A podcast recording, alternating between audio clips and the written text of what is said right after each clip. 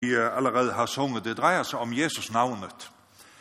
Og i aften, hvis vi skal sætte en overskrift, så skal det være genbryderen.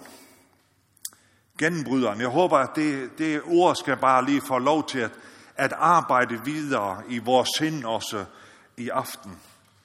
Og jeg har fået det således, at det er sådan set tre meget forskellige tekster eller sekvenser i vores Bibel, som jeg skal tage lidt fra i aften. Det er yderst sjældent, at jeg gør det på den måde, det må jeg alle indrømme, men jeg håber, at I og vi kommer til at opleve, at der er en vis sammenhæng i det. Sådan er det i hvert fald, som jeg ser det. Men inden vi tager hånd om det, så synes jeg, at jeg vil nævne den her sang 706, som vi sang. Første, jeg kunne fornemme, at forsamlingen var ikke sådan helt på hjemmebane. Og det er måske ikke så mærkeligt, fordi det er en forholdsvis ny sang, som vi er begyndt at synge i vores sammenhænge. Men jeg synes, det er en utrolig dejlig sang.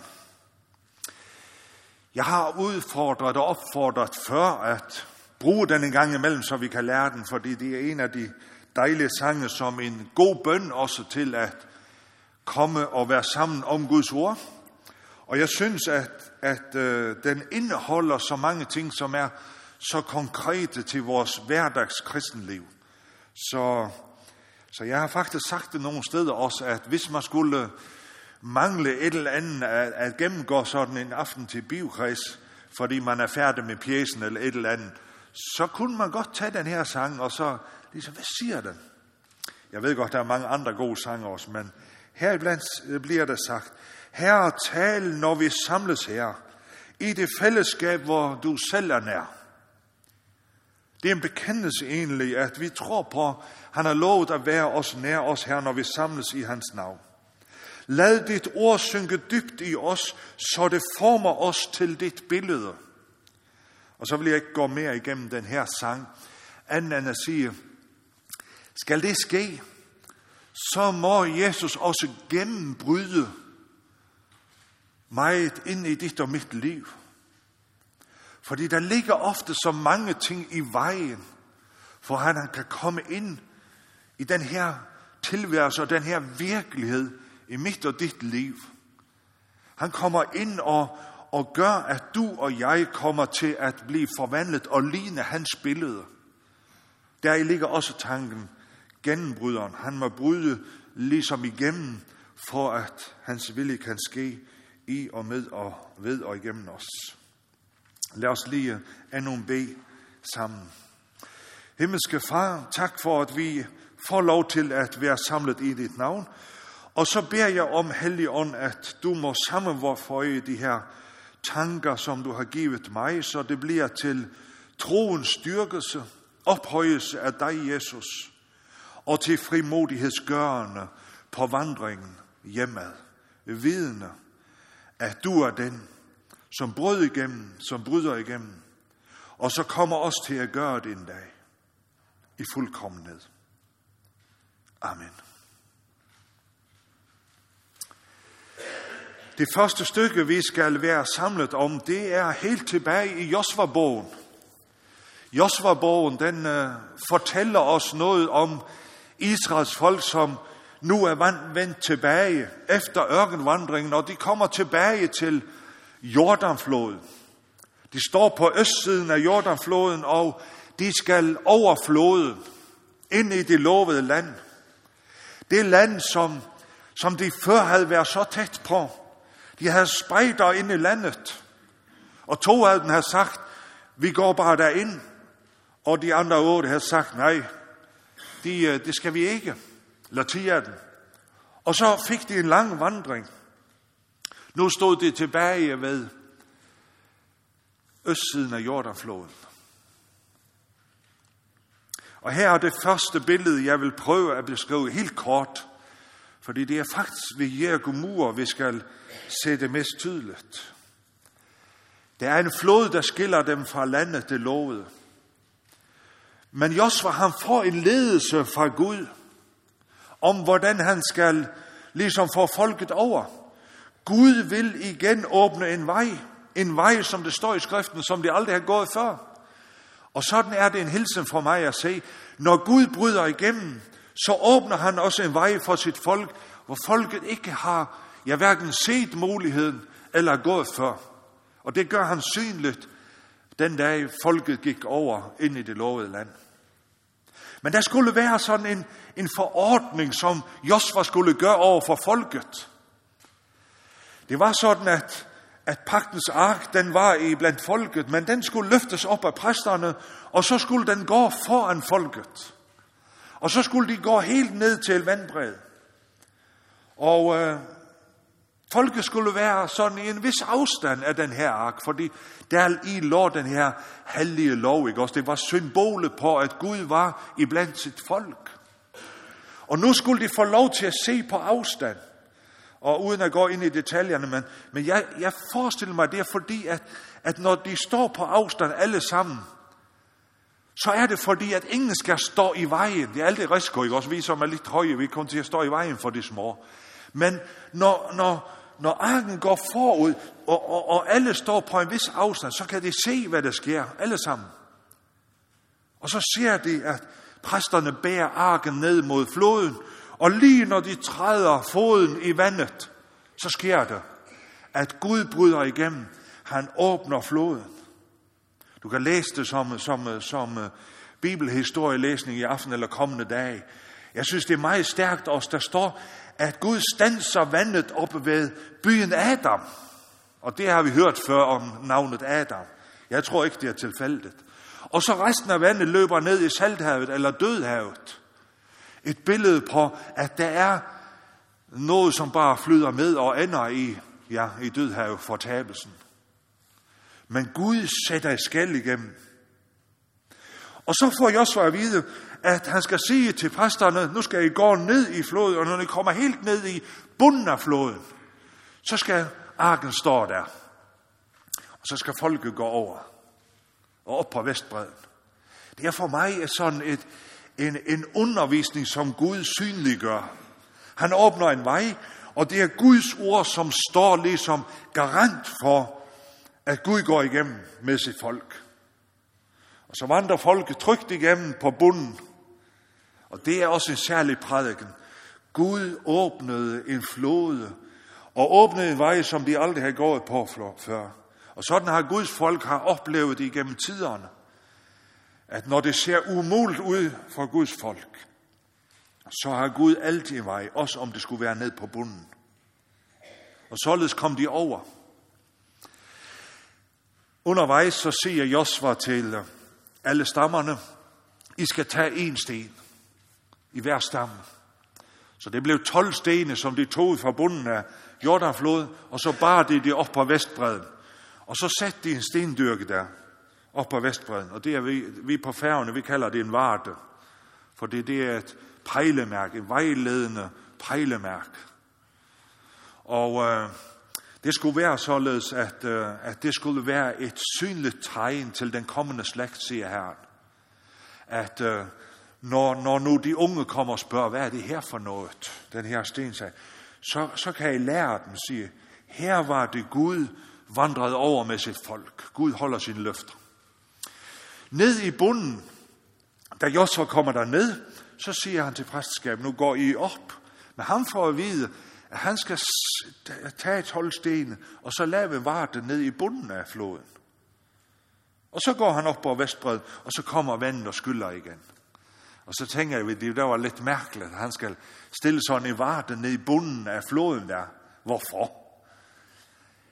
Jeg tror, det er fordi, at når der går et stykke tid, så er det nok, ikke også, tidens tand og nye former og midler, og ikke også, væk med den her varte, det her med Gud, ikke, og det er ikke så vigtigt, ikke også, eller nogen bare vil udslætte.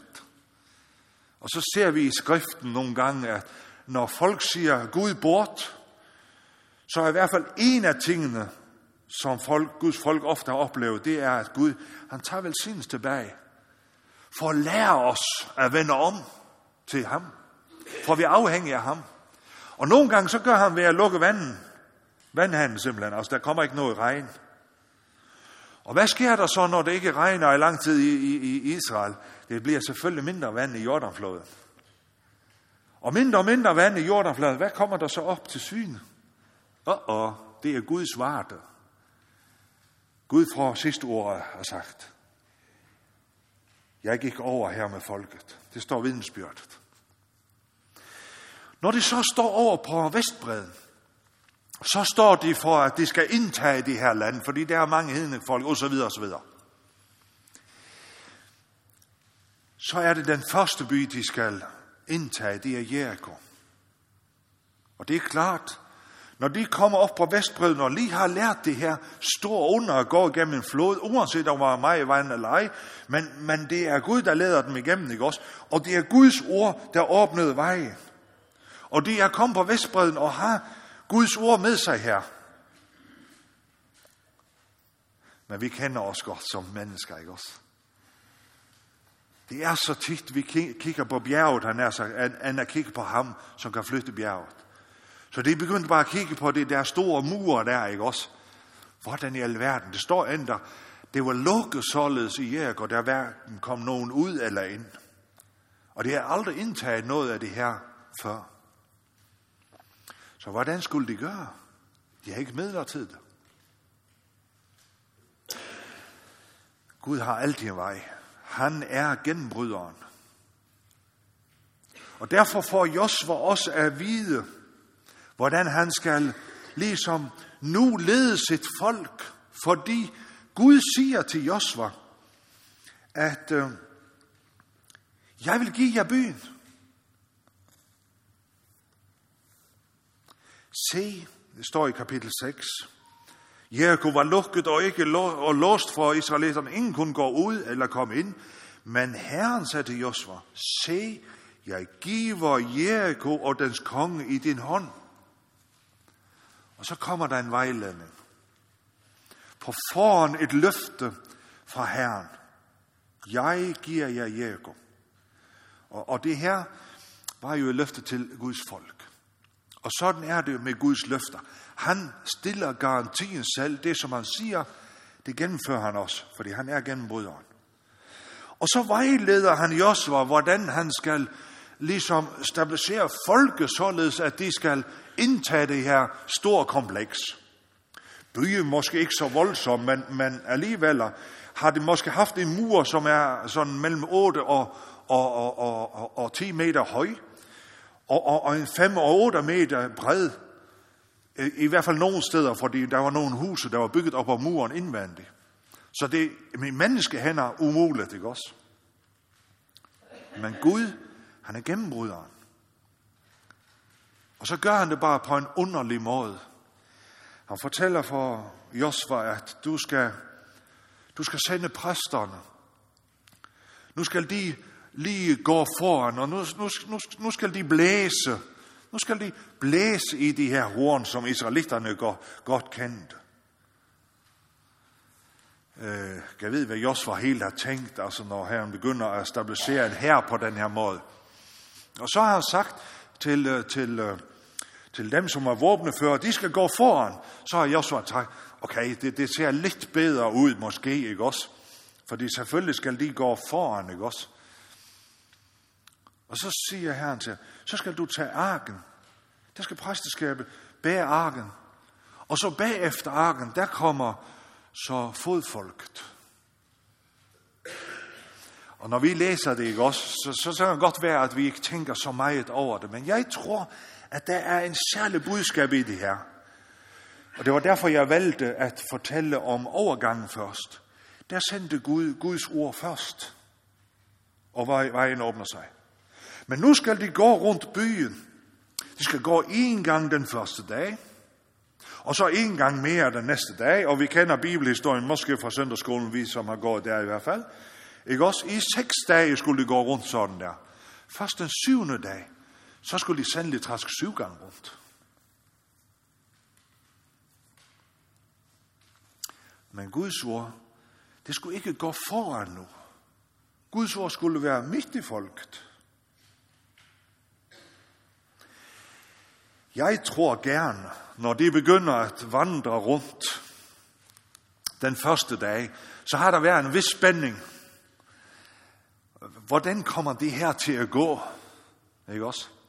Og det kan godt være, at alle sådan har været mere eller mindre med på det, fordi at vi har lige set Josva, han har stillet op i den her række, og det viste sig, at det vi kom igennem, ikke også? Så i erindringen af dag, så har de nok sagt, lad os nu gøre, som lederen siger, ikke også? Ja, han har gode forbindelser. Og så begynder de at gå. Og de går nok rundt den første dag og kommer tilbage, og der skete ikke en disse. Og de satte sig i lejr, står der så. Og jeg ved ikke, hvad helt de gjorde i den her lejr om natten. Kan vide, om der var nogen, der sad ved bålet og tænkte, hvad er planen med det her? Og så var der måske nogen, der sagde, det er rigtigt, der skete ikke så meget i dag, men vi har i hvert fald gjort, hvad Herren har sagt igennem vores leder, Josva.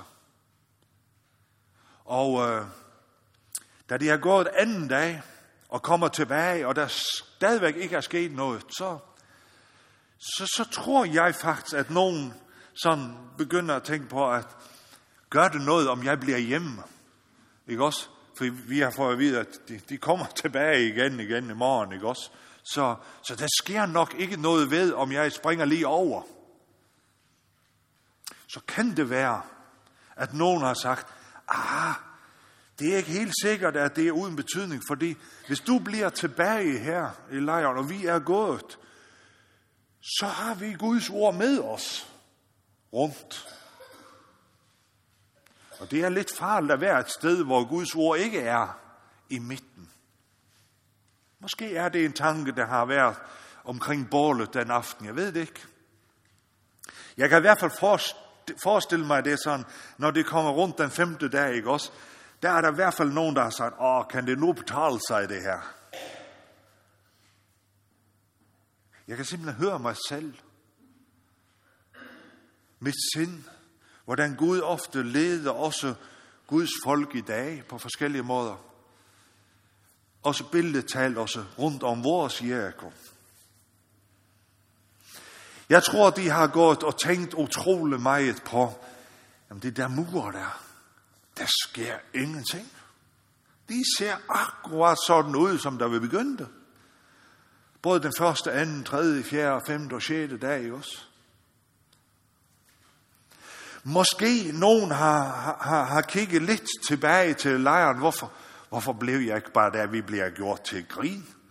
Der står simpelthen nogle folk derinde bag muren, ikke også? Og de griner og tygt af os. Vi går bare her i stilhed.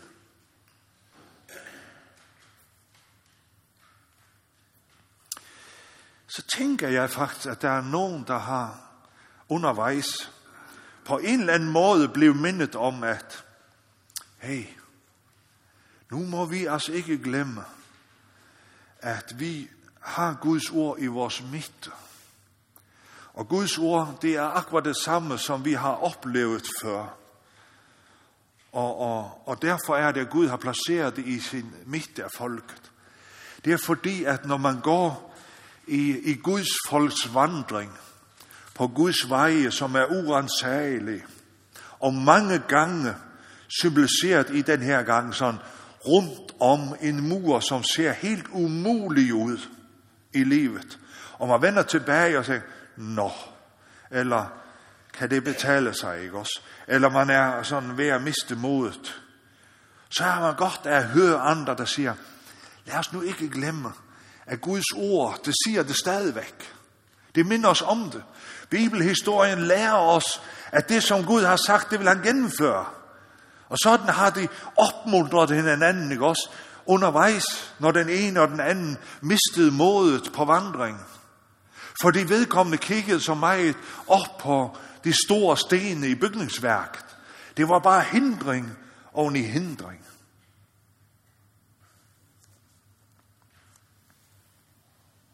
Måske er der nogen også sådan undervejs, har så sagt til dem, ved I hvad, venner? Nu har vi simpelthen gået i 6 dage.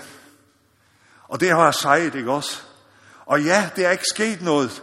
Vi har simpelthen bare gået i tro og i tillid til, at det han har sagt, det kommer til at ske. Men nu har vi gået 6 dage. Og det nærmer sig. Det nærmer sig den dag, hvor han siger, Det er noget særligt ved den 7. dag. Der åbnes nogle særlige muligheder på den 7. dag. Og godt nok, vi ved, at det er en ekstra kamp på den 7. dag. Vi kommer til at gå 7 gange rundt om, ja. Og hvor har det været hårdt for tålmodigheden? Hvor har det været en prøve for det her troens vandring at gå rundt? Og egentlig, det eneste man ser, det er, at der ingenting sker. Der bliver troen prøvet.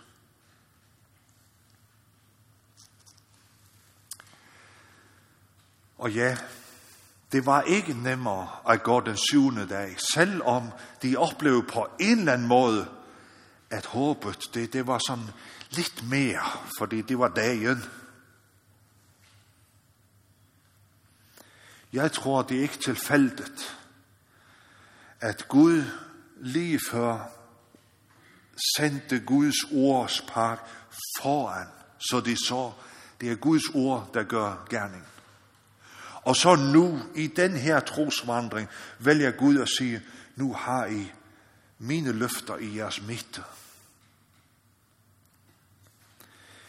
Jeg tror, det er et billede på Guds folks vandring til alle tider, vi har her foran os. Det er ikke bare sådan en søndagsskolehistorie, som rigtig mange søndagsskolelærere har været glade at fortælle for børnene. Fordi det var sådan et eller andet aktivt i det her, ikke også? Og det var noget, som var helt uforklarligt, ikke også? Og det kunne sige noget om, hvor stor Gud er i børnenes øjne. Men når vi begynder lidt ældre, så tror jeg, vi kender så umådeligt godt til det her. Orker jeg at gå 2. dag, 3. dag, 5. dag? Kan det betale sig?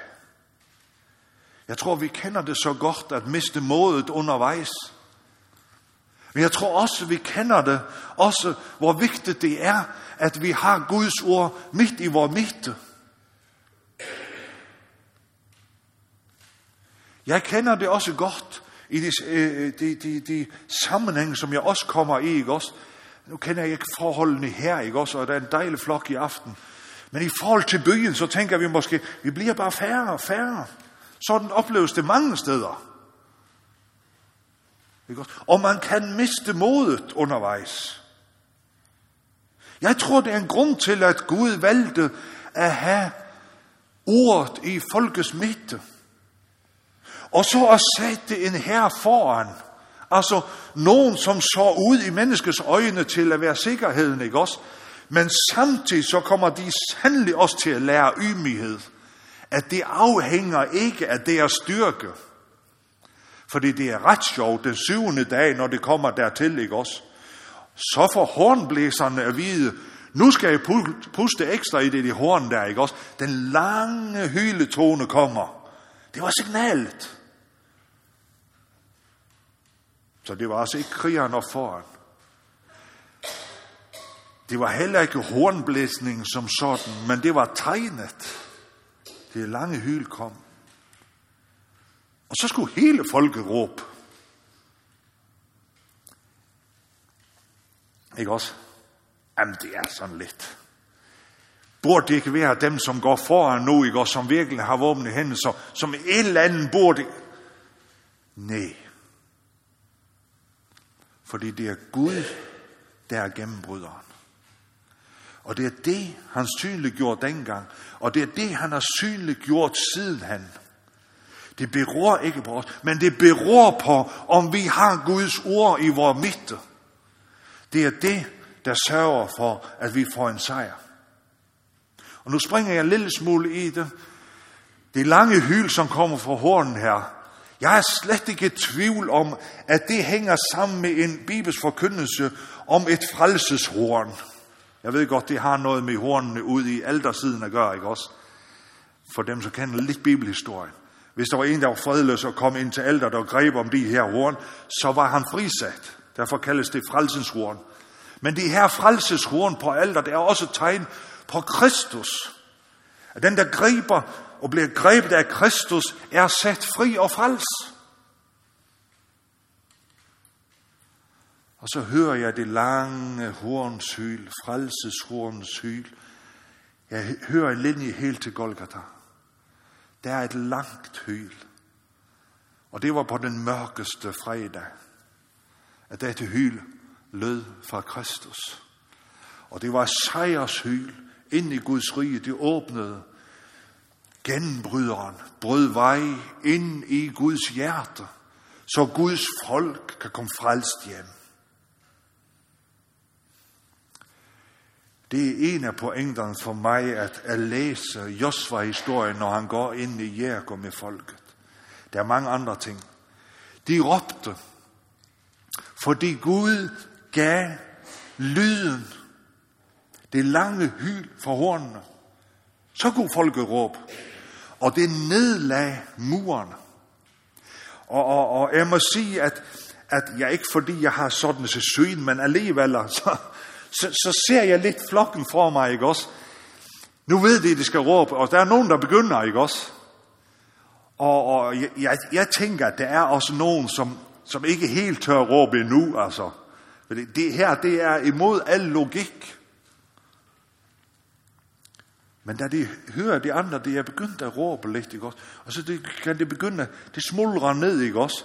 Og jeg tror, jo mere de oplever det, jo mere råber det, ikke også? Og nu vil alle være med, fordi de kan bare se, der sker altså noget.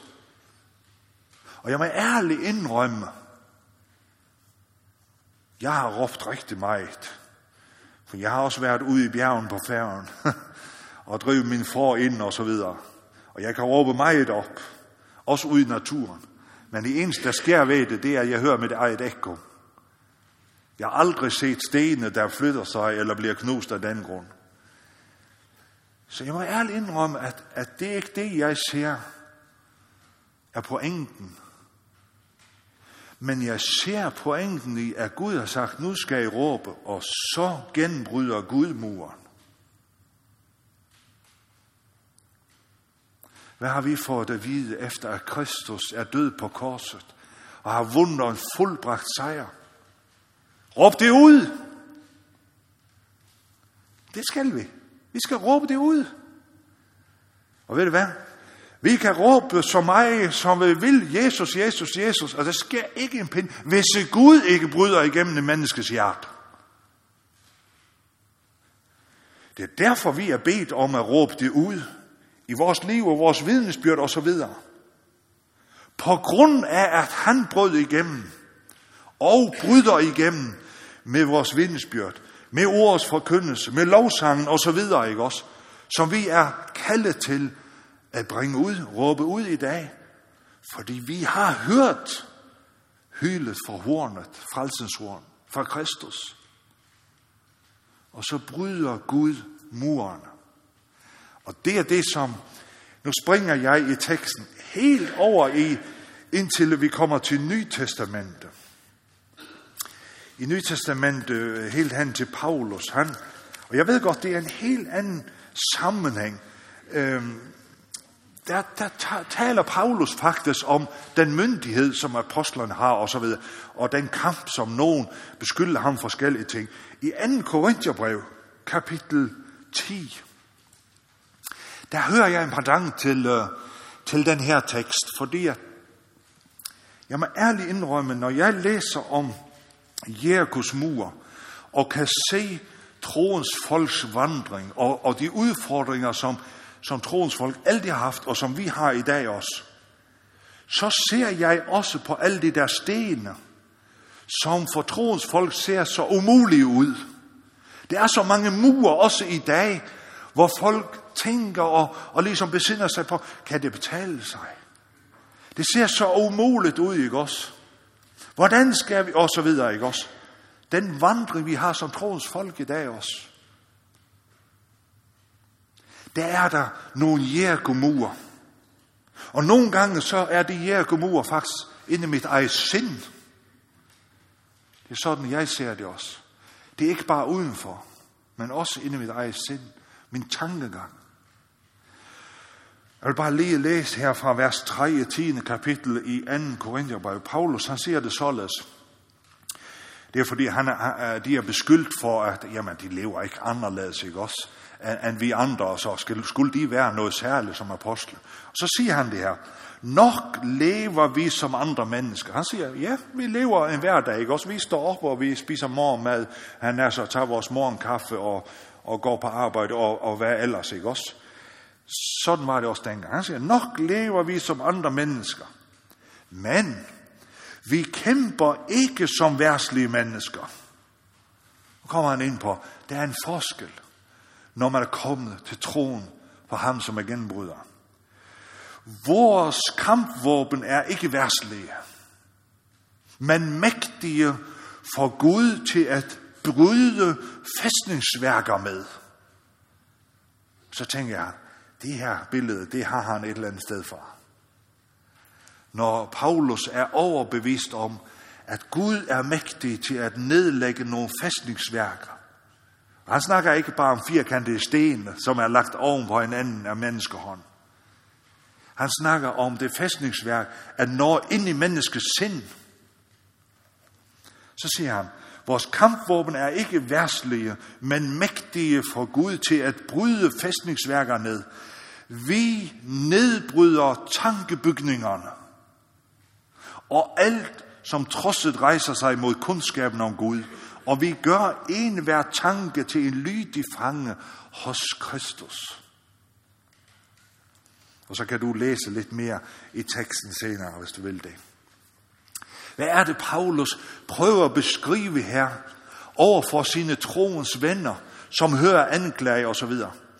Han siger, vi har fået et redskab, som vi er kaldet til at arbejde med og under, som er helt anderledes end det, som vi kender i den verden, som vi er en del af. Han beskriver egentlig med sine egne ord det, som Jesus siger, ja, I skal være i verden, men ikke af verden. Og det er egentlig det, som Paulus her beskriver. Han siger, vi er sat inde under en arbejdsgiver, som har nogle redskaber, som er så store. De går ud over vores formåen. De kan gå så langt ud, eller så langt inden for det, siger det således, at det kan bryde ind i et menneskes sind. Ind i deres tanker. Ind i de tankemure, som et menneske har. Hvad er det for mure, som Paulus taler om her?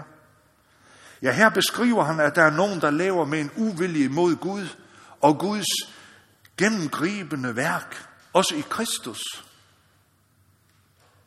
Der står der en vældig mur. Bibelen kalder det for syndens mur. Det er det første, der står.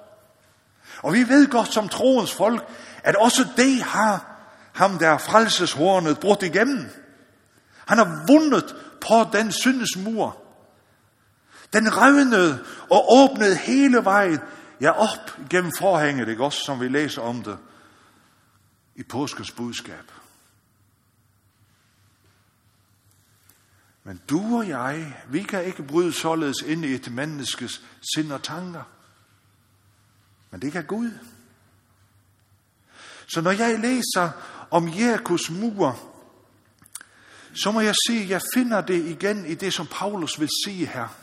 Kære venner, der er også nogle Jeriko-murer i dag. De har en anden form, ja. Tankemurer. Og som jeg nævnte før, det kan være inde i mig selv. Ligesom det var, jeg betegnede før, ikke også, i folket gik rundt om Jeriko, ikke også? Ja, det ser ikke ud af mig. Og når det kigger op, så ser det kun det, som er umuligt. Og sådan må jeg sige, det er mange gange, jeg oplever det således på min trosvandring. Selvom jeg et eller andet sted ved, at jeg har Guds ord i min midte. Et ord, som siger, Gud Herren har lovet. Han har gjort det og vist det og synliggjort det mange gange. Og så siger han, gå med det. Gå på det. Ha' tillid til, at det er mig, der gennembryder. Og så kan jeg gå og tænke, ja, det går kun en vej, ikke også? Det, ja. Jeg håber, du kan følge lidt med i det her. Paulus siger, at der er tankemure, som må brydes ned. Her betegner han meget det, som også er udenfor. Jeg tror, de her tankemur kender vi godt selv. En tankemur, som kan tage os meget, det er, at sådan plejer vi at gøre. Hold da ferie, det er en stor Jeriko-mur i dag. Den er losset op med store sten, det er svært at bryde igennem den. Vi kan ikke selv. Der må være en anden, der bryder igennem den mur og siger, Jesus han gør det godt. Han gør det på sine måder, med sine midler og sine veje. Jeg har for et par dage siden talt om der var nogen, der kom bærende med en lam. Og da de kom til missionshuset, han har sagt, der var der så proppet, at de fik ikke plads til at komme ind. Og de måtte gå en omvej. Ikke et andet sted, eller med andre midler. Nej, de måtte gå omvejen op og taget, og så sænke ham ned lige der, hvor Jesus var. Så målet var det samme, men det var en omvej. Og helt sikkert, der var nogen, der sad derinde, når manden kom ned gennem taget, og tænkte, ej, sådan gør man ikke også? Det plejer vi at være. Det er uhøflet, ikke også? Og så videre, og så videre. Tankemuren, hvor vi lukker ned for at han gør sin gerning. Hvad siger Paulus? Han siger, vi må tage vores tanke til fange hos Kristus. Vi må tage vores tanke til fange hos Kristus. Jeg har mødt utrolig mange ældre, hvor jeg har fået lov til at komme på husbesøg. Og jeg forstår det så inderligt. Om end jeg ikke kender smerten til fulde. Forældre, som har børn, som ikke går på vejen. Og når man bliver 70, 80, 90, og måske ser, nu er det slut med mit liv, så gør det ufatteligt ondt. At ligesom se, at der er så mange sten, der er så mange murer, de kommer ikke, de går ikke den vej, de ved det godt, men ikke også smerten, den kan være stor. Og man kan miste mod. Hvorfor griber du ikke ind, ikke også? Det kan godt være et tankemur i dit og mit sind også. Og det kan næsten blive således, at vi kigger mere på det umulige, end vi henvender os til ham, som kan alt og har alle muligheder. Her må vi også som ældre tage vores tanker til fange hos Kristus. Når jeg møder et menneske, som ikke passer lidt ind i vores system, ikke også? Det kan være, at det lugter eller slører lidt på vejen, eller plejer ikke at komme i vores sammenhæng, ikke også? Og vi er måske helst fri for det. Så må jeg tage min tanke til fange hos Kristus, fordi jeg stiller Jeriko-mur op for de her mennesker, og for mig selv. Hvad ville Jesus med det her menneske? Og jeg må komme ind i samværet med Jesus på den måde. Bibelen siger det således, at hans sindelag skal også være det, der præger os. Og jeg taler ikke om fuldkommenhed, men jeg taler om, at vi bliver taget til fange hos Kristus. Så jeg bliver så dybt afhængig af ham i hver eneste ting i livet. Jeg lever det intense relation med Jesus. Og jeg tror faktisk, der er mange troensfolk, som længes efter den her virkelighed. Men vi har bygget en mur op, som hedder Jeriko-mur i vores dag. Nu skal vi også passe på, vi skal også spise brød til. Nu skal vi heller ikke flyve for mig. Vi skal heller ikke blive for pinsagtige, eller whatever vi sætter på de her sten, ikke også? Undskyld mig. Vi er blevet kaldet til at blive taget i fange hos Kristus. Så håber jeg, at prædiken fortsætter. Det sidste, jeg vil nævne, og jeg har lovet, at jeg skulle holde, og det nærmer sig. Det er en anden, helt anden situation, men jeg formoder, at I kan godt huske det. Der var et hjem, som Jesus på en særlig måde i Bibelen hæver op, ligesom, for at synliggøre, at han elsker hjemmet. Og der, hvor han får lov til også at være her i hjemmet, ikke også? Det er noget helt særligt. Betania hjemmet. Der var der 2 søstre. Ja, der har også været en bror. Nu er han blevet så syg. Og Jeg var faktisk blevet så syg, at de kunne se, nu har vi virkelig brug for at sende bud efter Jesus. Men hvad læser vi? Det er, at Jesus han får besked, og så venter han et par dage, inden han reagerer. Og så tænker jeg, hold da ferie. De to søstre, det hjem, han elsker, og en Lazarus, som er døende, de får sandelig lov til at gå rundt Jerikomuren en ekstra dag, eller to, eller tre. Og der sker ikke noget. Jesus, hvorfor reagerer du ikke? De får lov til at gå så langt, at de ser, at han dør. Han begynder at lugte. Alle muligheder er opbrugt. Men så kommer gennembryderen. Vi læser om det i det 11. kapitel i Johannes Evangeliet. Og vi skal ikke læse al den tekst, der den er så lang, men der bliver et særligt møde med de to søstre. Og det ender ud ved graven. Og her ser vi, det er derfor, jeg også har brugt ordet gennembryderen.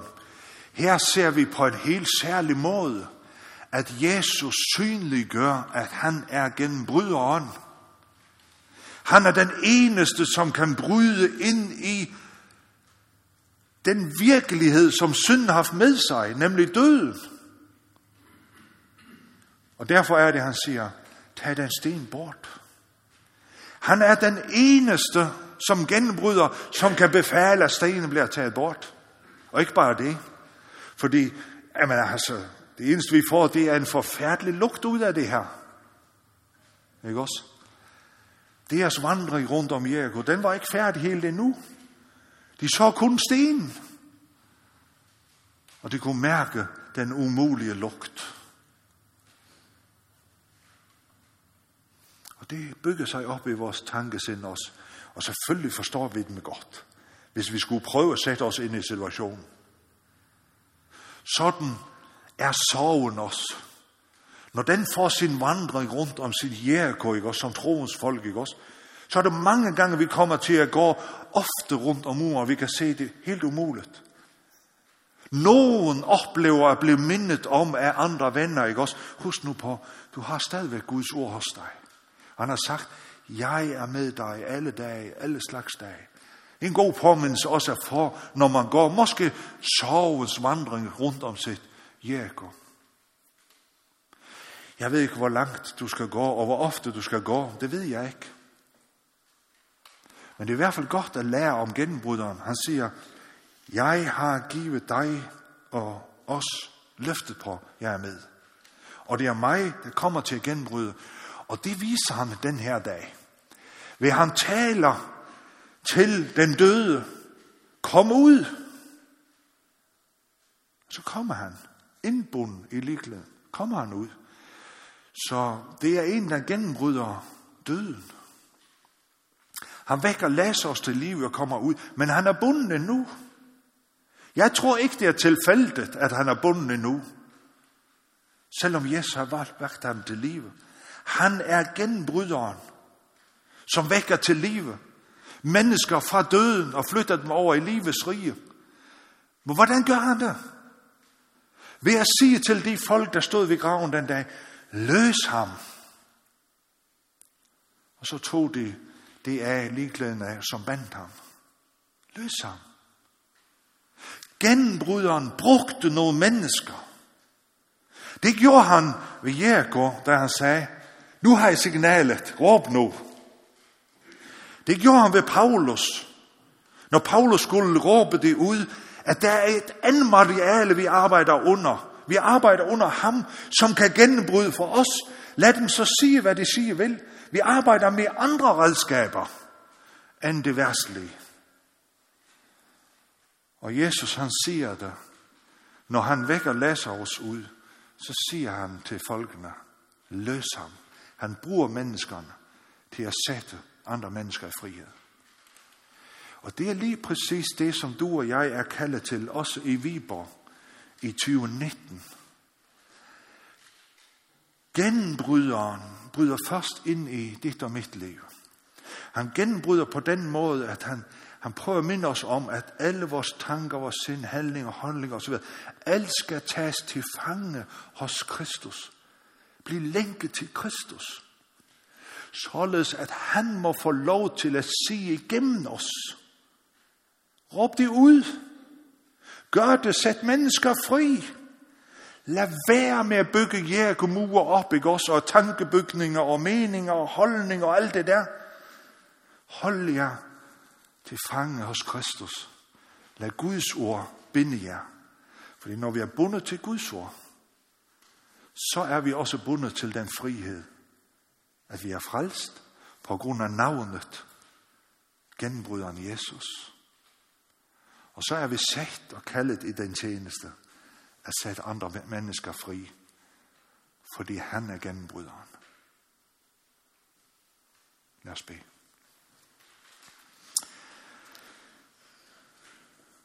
Jesus, tak for,